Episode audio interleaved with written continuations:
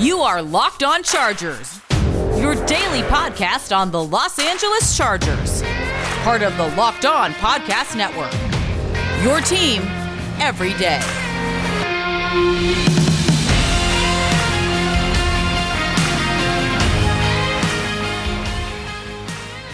What is up, and welcome into the Locked On Chargers podcast. I'm your host, Danny Wade, joined as always by my co host, David Drogemeyer. And this episode is brought to you by Pepsi. This football season will be different, and Pepsi is here to get you ready for game day, no matter how much you watch the season. Pepsi is the refreshment you need to power through game day and become a member of the League of Football Watchers. These passionate fans are the real generational talent that Pepsi fuels, and because Pepsi isn't made for those who play the game, it's made for those who watch it. Pepsi, made for football watching. Before we get started, we are two writers who got our start at San Diego Sports Domination, San Diego's top sports blog, and we've been covering the Chargers now for over five seasons, doing our own Facebook Live show, Chargers Domination Live, which airs weekly, and this is our third season as the host of the Locked On Chargers podcast, bringing you your team every day.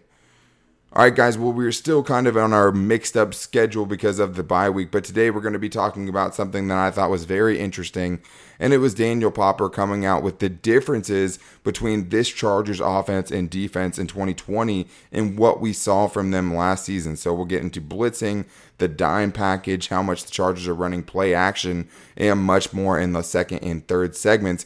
But we're going to start the show by talking about Anthony Lynn, a report coming out about him potentially getting more time as the Chargers head coach. There was nothing totally convincing about him staying for a long time, but we'll also just touch on the fact, too, that one NFL reporter thought it might make sense for the Chargers to trade Denzel Perryman. So let's go ahead and get into it. On Tuesday, some reports came out that said that Anthony Lynn could get a little bit more time as the Chargers head coach. This is Daniel Wade, joined by David Drogemeyer with your Locked On Chargers lead story. In an article about coaching rumors around the NFL, ESPN's Jeremy Fowler and Dan Graziano opened up about Anthony Lynn potentially being on the hot seat for the Chargers. And what they said is that the Chargers, as an organization, love Lynn, and he also hasn't lost the locker room yet. So they think that Lynn will get more time for now, which was the sentiment around all the GMs and executives that they talked to throughout the league. And David, this is something that has gotten brought up many times with Anthony Lynn, especially after the 5 and 11 season last season, the 1 and 4 start to this year. He did obviously have a 12 and 4 record in 2018 where the Chargers ended up winning a playoff game, but it seems like that's not gaining him much right now, but we do know the Chargers love him, but in the last 21 games, the Chargers are 6 and 15. And now the Chargers seem to be okay with Lynn for the moment, but for now isn't exactly very promising. No, it is not promising for Anthony Lynn, and it shouldn't be. I think when you look at what he has done so far as the Chargers head coach, he's 27 and 26, and a little bit more recently, he has had a lot of trouble with the one score games. In the past two years, Anthony Lynn is 3 and 13 in one score games as the Chargers head coach. And in the NFL you're going to see a lot of one score games. It is something that you're going to have to get done in the NFL if you want to be a successful head coach. And the Chargers simply have not done a good job of that as of late. Although for Anthony Lynn one thing that is definitely going to work in his favor is that Justin Herbert was thrust into the starting role and he has performed very, very well. And that is something that is going to look good on Anthony Lynn and Pep Hamilton and his staff. And Justin Herbert in his past has had a lot of turnover at the head coach and the offensive coordinator position. So some continuity at those positions for a young quarterback could only do good things. So hopefully the Chargers can right the ship with COVID and all the other distractions going on. I think it is a prudent decision to give Anthony Lynn a little bit more time to turn things around.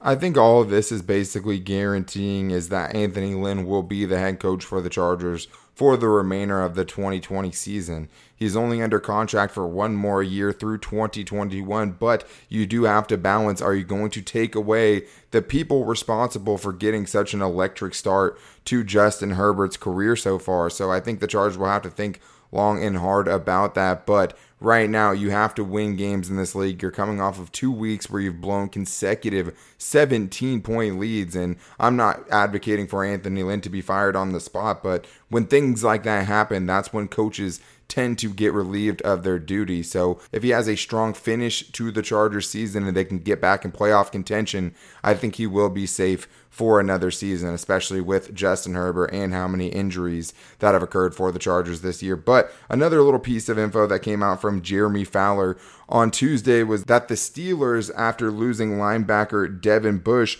could potentially look at the Chargers and see if Denzel Perryman, a linebacker for the Chargers, who's been in more of a reserve role so far this season, could be a target for them. So, David, do you think that trade makes sense? Yeah, I think it does make a little bit of sense for the Chargers. Uh, although Denzel Perryman hasn't been a starter, like you mentioned, I think he has actually looked a lot better in a rotational role. I think he's dealt with quite a few injuries so far in his career, especially the last couple of years. And I think this rotation has helped him be a more productive player. And also, you know, with the Chargers looking to the future at the linebacker position, they know that Denzel Perryman is not going to figure into the future plans. That's going to be Kenneth Murray and Drue Tranquill. So I think if the Chargers feel like they get acceptable value for Denzel Perryman, it does make some sense for them to try to get something out of Denzel Perryman before letting him walk in free agency and potentially getting nothing. Right, and the Chargers aren't necessarily contenders at this moment. I mean, they are not at this point, not in the playoff picture, and things can change quickly, especially with their soft schedule. But right now, you know he's not the future. Like you said, you could get some compensation for him.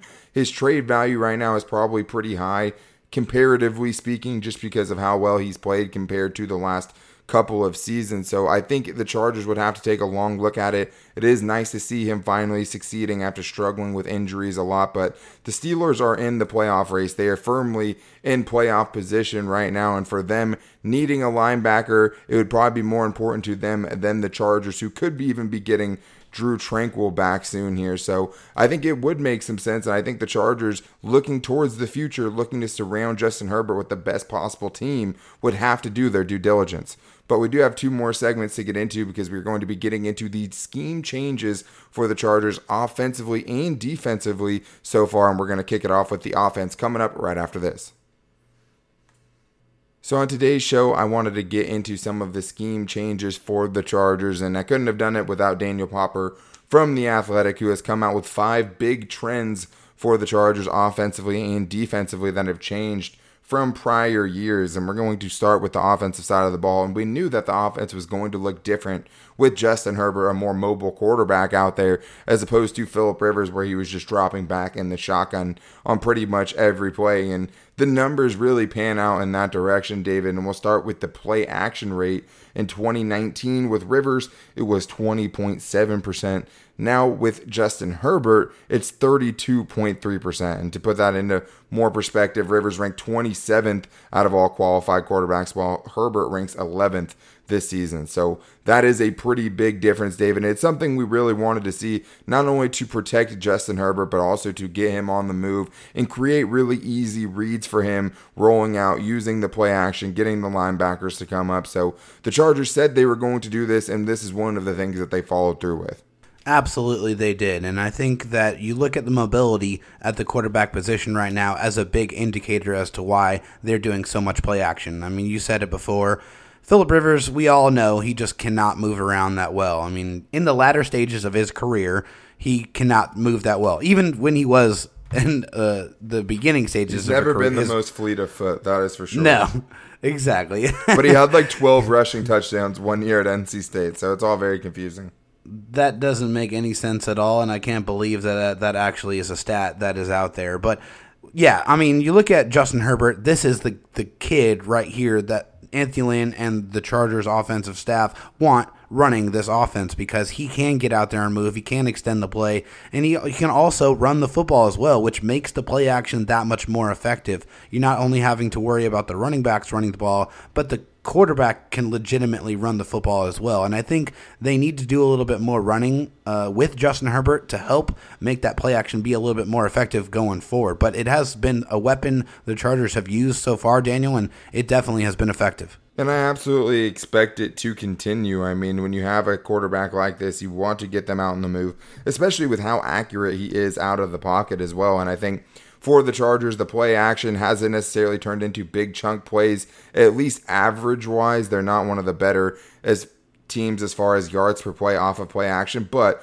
when the running game is more effective, that'll make that play more effective. Now, I wouldn't and I wouldn't be surprised going forward if we see Justin Herbert run the ball a little bit more. I think this coaching staff is a little bit wary right now of using him in that way, but to get the true Justin Herbert experience, obviously you want the arm, and that's where he's going to make his money. But in the red zone, in short yardage situations, you have to use that part of his game because it is something that separates him from other guys. Being that size, 6'6, 240, we talked about it on yesterday's show. We want to see more quarterback sneaks. Like to have a guy that size who's as quick as he is, I mean, it just doesn't make sense not to use him in that capacity more as long as you can teach him to slide a little bit better because Obviously, you don't want him taking huge shots, but I do think there's some areas hey, that Justin, get exposed. Go watch Kyler Murray on Monday night do his sliding. That is how you do it. I mean, we all know Kyler Murray is a former baseball player, but his slides are perfect. Yeah, shout out to Craig, I think, you pointed that out on Facebook as well. I mean, he knows how to do it. Justin Herbert used to be a baseball player. There's no excuses. But let's get into the next trend here, which is more snaps under center, which – Rivers liked to be in the shotgun. He didn't have to run back. And a lot of times, you know, it took him so long to get back there. When he was running play action, I mean, there were so many times where you would just see him getting harassed before, I mean, the handoff is even faked. But I just love the way that Justin Herbert, having not done this, you know, a lot in college or really at all ever, has really only had one kind of muffed snap between him and Dan Feeney. It hasn't been a big issue. And when he does do it, especially when he's handing the ball off from under center eh, or faking a handoff, especially, I mean, he really sells it. It always looks pretty good. And I'm not really surprised by this number, but it is another thing that's definitely directly correlating to Justin Herbert as opposed to Philip Rivers. Yeah, I mean, it's really funny that you brought up the play action while under center because whenever Philip Rivers did it, especially the last, I mean, probably two or three seasons, you didn't get faked out at all. I mean, you, there's no there was no deception in that whatsoever. You knew it was a play action. The defense knew it was a play action, and that's why it wasn't that effective. But with Justin Herbert, man, he really sells it. Like he really puts that ball in in the running back's stomach and pulls it out, runs out, and it, you know, there's just that level of deception there. That's that's something that's kind of been missing while under center. And also, I think it just gives you a lot more options while going under center. You can do so many different plays. You can get a lot more creative instead of always being in the shotgun. For Philip Rivers, you're in the shotgun because you know he can't move around that well, and it will allow him to dissect. I think it just allows your offense to be more multiple and have a lot more options while going under center with Justin Herbert.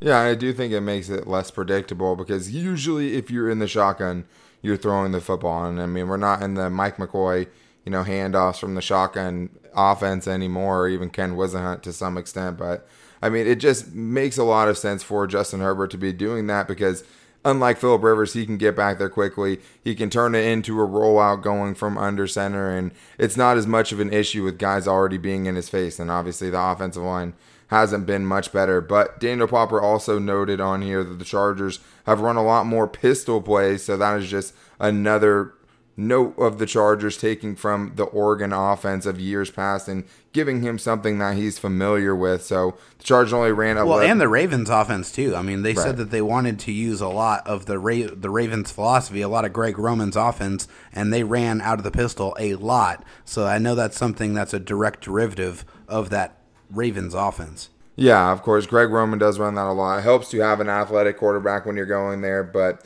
I mean, the Chargers have done it the fifth most in the NFL through six weeks, according to Popper, and I do not think that is anything we're going to see less of going forward either. It's definitely something that Justin Herbert is familiar with, and I think the Chargers will keep it going. But let's look at the next trend here, and that is more multiple tight end sets. So multiple tight end formation rate in 2019 for the Chargers was 13%, and the multiple tight end formation rate for the Chargers in 2020 is 23%. And I think this has to do with a lot of different things. But the one thing it doesn't really have to do with, as Popper mentions in here, is the talent, David, because it's still the same guys for the most part. You know, we've seen little blips of Donald Parham, and obviously we'd like to see a little bit more just because he is such a mismatch offensively with his size. But it's still the same guys. You're still having Virgil Green go out there a lot. You're still having Hunter Henry go out there a lot. So this is something that I thought we might see more of, but it is a pretty drastic change from last year. Yeah, they also said there was a lot of 12 personnel, which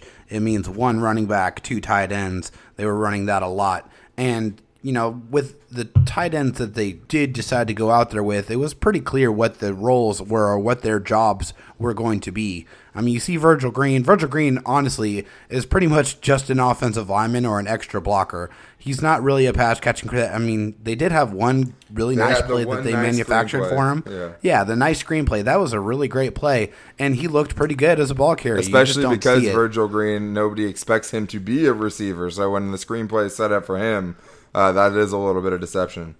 And those right that right there, that's the play calling that John Kegley has been clamoring for. That that type of stuff right there, keeping things mixed up and keeping you on your toes, keeping you guessing. But yes, there've been very defined roles, and also you see it because you want more protection for Justin Herbert. You're going to have an extra blocker, a guy you trust to try to give him a little bit more time to let him look down the field and make decisions. And then of course you got Hunter Henry as the primary pass catcher and we've been able to see Hunter Henry stay healthy this year, which has been great. Knock on wood, that continues. We knew that we were going to see a big year from him, and that connection looks really good. So I do not think we are going to see any less 12 personnel going forward. I wouldn't be surprised if we saw more of it. I mean, they're still less than league average. They're at 16%, which is way up from 8%, which is how much they ran last season. But I think it does a lot of things for them. And I think, especially protection wise, like you're talking about, we've seen a couple of max protect looks out of 12 personnel already this season. And that's another thing the Ravens run a lot of. I think they were like the only team last season to be running three tight end sets, but a lot of the league is going to 11 personnel, just the one tight end, three wide receivers, one running back. But the Chargers are getting some bigger bodies on the field this year, and I think it has worked out for them, especially on a couple of those deep throws that Justin Herbert's been able to make, and even a couple that they've missed on. They're usually having that formation out there, sending out only three guys into the pass routes and trying to find that deep shot. So I do think it is something we'll continue to see going forward, and hopefully, I think we all hope to see Donald Parham in that formation a little bit more. But Please. yeah, I think the other thing that was a little surprising out of that, and I think another way that it makes it a little bit deceptive, is that out of 12 personnel with the two tight ends on the line of scrimmage, the Chargers actually still throw 40% out of that. So it's not just a dead giveaway that you're going to run the football just because you have two tight ends on the field. They've mixed it up a good amount with that. But that is going to do it for the offensive changes. And there's some big defensive changes that I'm really looking forward to talking about because it's things we talked about before the season, like more third down blitzing or just more blitzing in general. But we'll talk specifically about the third down blitzing. And then also, there was all this talk about dime linebackers and things like that in the offseason. So far, we haven't even seen the dime package. So we're going to get into all of those defensive changes coming up right after this. But first, I need to tell you guys about the best protein bar on the planet. And of course, I'm talking about Built Bar, which is now even more deliciouser than it has been because this is Built Bar 2.0, but they still have amazing flavors to choose from like caramel brownie, cookies and cream, German chocolate, and banana bread. The best part about Built Bar is you don't have to make the trade for getting something healthy for something that tastes good because you can have both with Built Bar. And the best part is they're 100% covered in chocolate and soft and easy to chew. Built Bar is great for the health conscious guy, and you can lose or maintain weight while indulging in a delicious treat. Right now, we have a special deal going with Built Bar for our listeners. If you go to builtbar.com, you can get a free cooler with purchase while supplies last. You can also go to builtbar.com and use the promo code locked on to get 20% off your next order. That's promo code locked on, all caps, one word for 20% off at builtbar.com.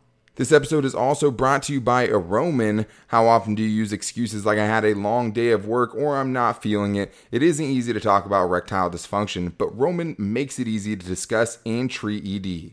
With Roman, you can get a free online evaluation and ongoing care from ED for ED, all from the comfort and privacy of your home. A healthcare professional will work with you to find the best treatment plan. If medication is appropriate, Roman will, Roman will ship you real medicine with free two-day shipping. The whole process is straightforward, simple, and discreet, and getting started is simple as well. Just go to getroman.com slash locked on and complete an online visit. Erectile dysfunction used to be tough to talk about, but now there's Roman. Complete an online visit today to connect with a doctor and get it taken care of. Just go to getroman.com slash locked on to get up to $50 off your first month of ED treatment, a free online visit, and free two-day shipping. That's getroman.com slash locked on, all caps, one word, for up to 50% off your first month of ED treatment. Getroman.com slash locked on.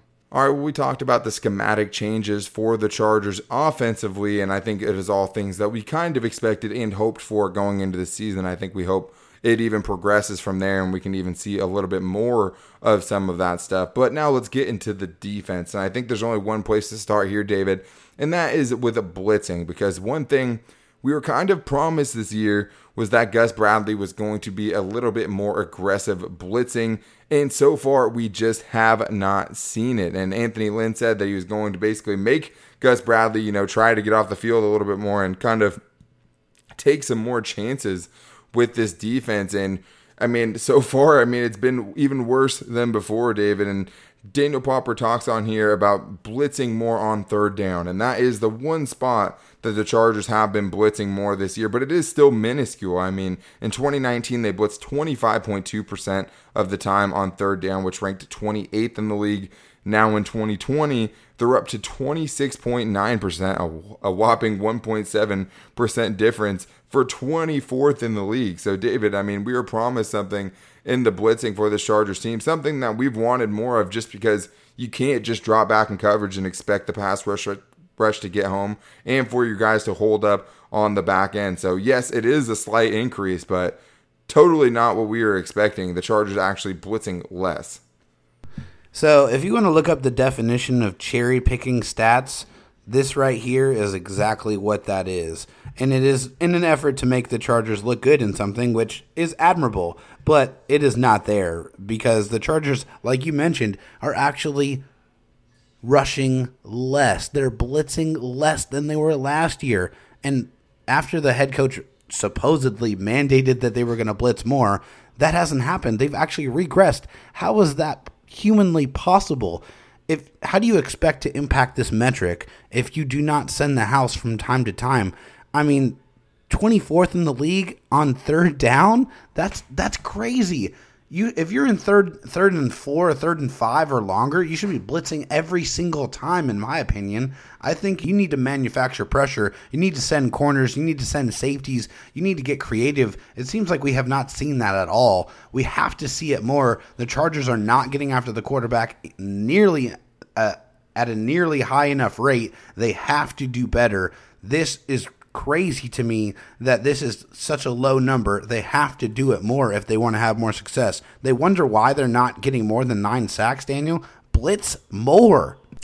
Yeah, and of course, it's going to leave you more liable on the back end. And I think, honestly, the biggest piece of this and the biggest reason I think they're not blitzing more, not to make any excuses for Gus Bradley, but I think it has to be Derwin James because not only is he one of the best blitzing safeties in the NFL, I mean, he's one of the best blitzing players to begin with. And the best part about him is he's so athletic that you can send him at Patrick Mahomes and not feel like Patrick Mahomes is going to get out of the pocket and outrun him. It's just not going to happen. But when you look at the numbers, 2019, you blitz 14.5%, 32nd in the league. And there's plenty of other defensive coordinators that run similar systems to you that are blitzing more than you are. In 2020, you've gone down almost 2% to 12.6%. Also, 32nd in the league. And the biggest drop off has been on second down. The Chargers have blitzed only 8% this year. It was 11.5 last year. And the, the th- funny thing is about this is not only are you just blitzing less,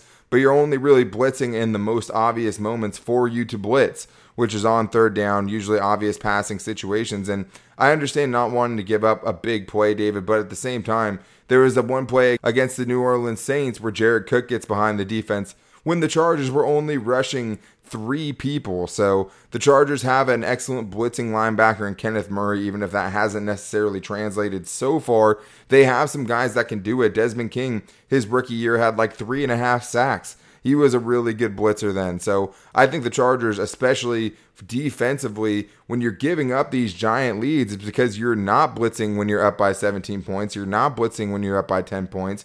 You're not blitzing when the other team is doing a two minute drill because you're afraid to get beat for a chunk play. But guess what, Gus? They're getting the yards either way, right? They have time to get them easier with you know short throws and things like that but they're going to get it either way at least make it a little bit tougher on them at least make it a bad decision for the quarterback because he has pressure in his face i mean it just doesn't make any sense david especially for a defense that's given up 30 plus points over the last couple of weeks i mean you have to switch something up and i just don't understand what the argument is because even anthony Lynn is saying we are blitzing but we're not a blitz zero team, which basically means you're sending the house, as you put it. I mean, that's sending everyone and leaving everybody else in man to man coverage. But there's so many other things you can do besides that. I mean, there's a lot of gray area in between those two things. You can just rush one extra person. You can rush five people instead of four people. So it's the lack of aggressiveness that we have been talking about, not just this year, but last year as well.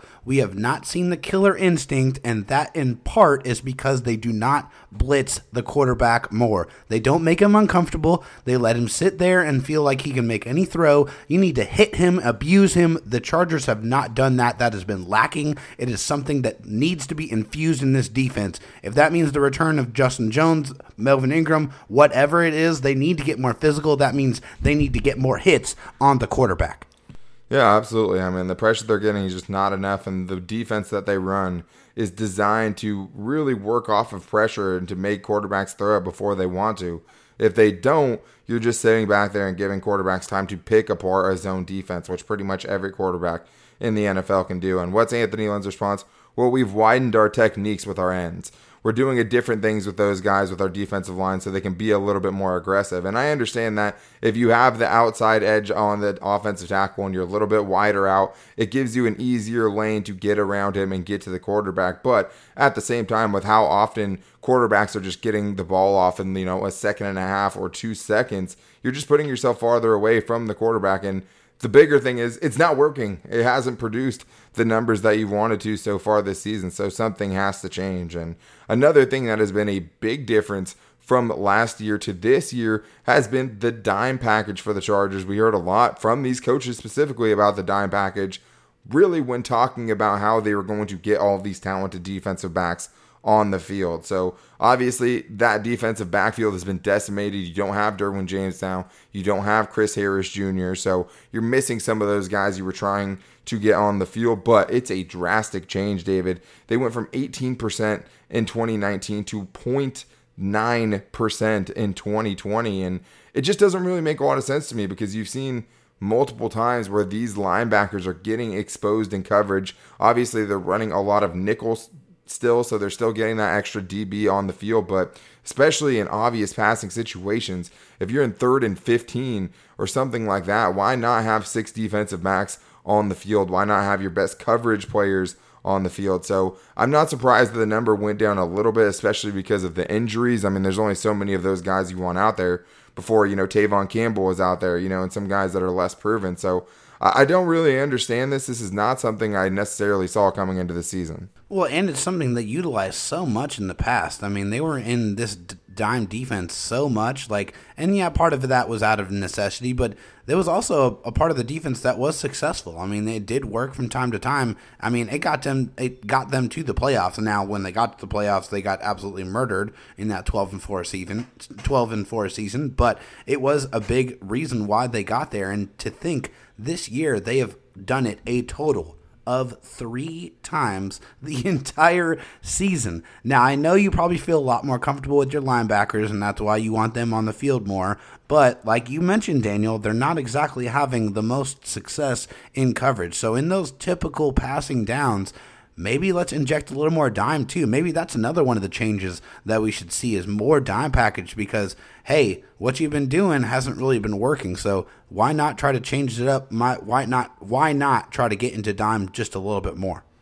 And the one thing that has led to is more a nickel package for the Chargers. And in that situation, I mean, that's basically their base defense all the time. I mean, they're they went from 50% of nickel in 2019 to running 80.4% in 2020. So you're talking about base formation. That is their base formation. And what nickel is, basically it gets the strong side linebacker off of the field. So in those situations they used to run it, that was usually Kyzir White playing that position but now they're almost always in nickel, and it's Kyzir White and Kenneth Murray as the only linebackers on the field, and both of them have struggled in coverage so far this season. I mean, Kyzir White, feel bad for him because there's been a couple completions where he's had really good coverage. Kenneth Murray has as well, but their coverage instincts, their ability to keep dropping back and keep gaining depth and things like that, they've had some issues with. So uh, it really doesn't make sense to me that the Chargers have had such a drastic drop in dime coverage. I do think there's situations where it's beneficial.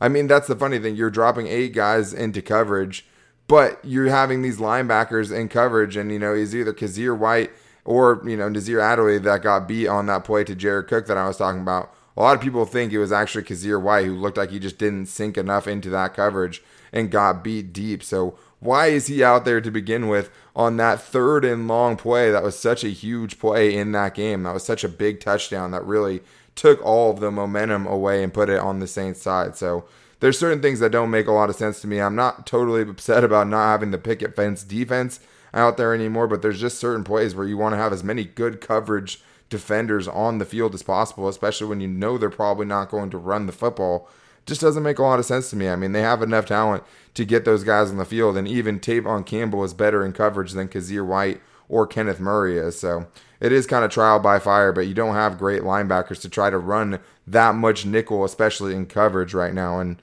we've seen them get exposed by a few times. And that's not to, you know, give any relief to Rayshawn Jenkins, who's had his fair share of blown coverages as well. I mean, the safeties have been an issue in coverage too. But that is going to do it for today's show. Tomorrow, though, we're getting back to something we do every week because it's crossover Thursday. So we're going to be talking with the Locked On Jags podcast and get into this weekend's matchup against the mustache maniac Gardner Minshew and the Jags. So I'm excited to hear I'm excited to get into that tomorrow. But until then, make sure to go follow us on Twitter at Locked On LAC and to like the Facebook page Locked On Chargers, as well as subscribing to us wherever you get your podcast from, whether it's Apple Podcast or Spotify or Google Podcast. That's always the best and easiest way to get the show, and also the fastest as well. But I'm sure we'll be doing some more voicemail shows soon. So if you guys want to get on the Locked On Chargers voicemail line, the number is 323 524 7924. And we try to get every Chargers voicemail played on the show. But we'll be back with you guys tomorrow for crossover Thursday. Until then, take it easy and go Bolts.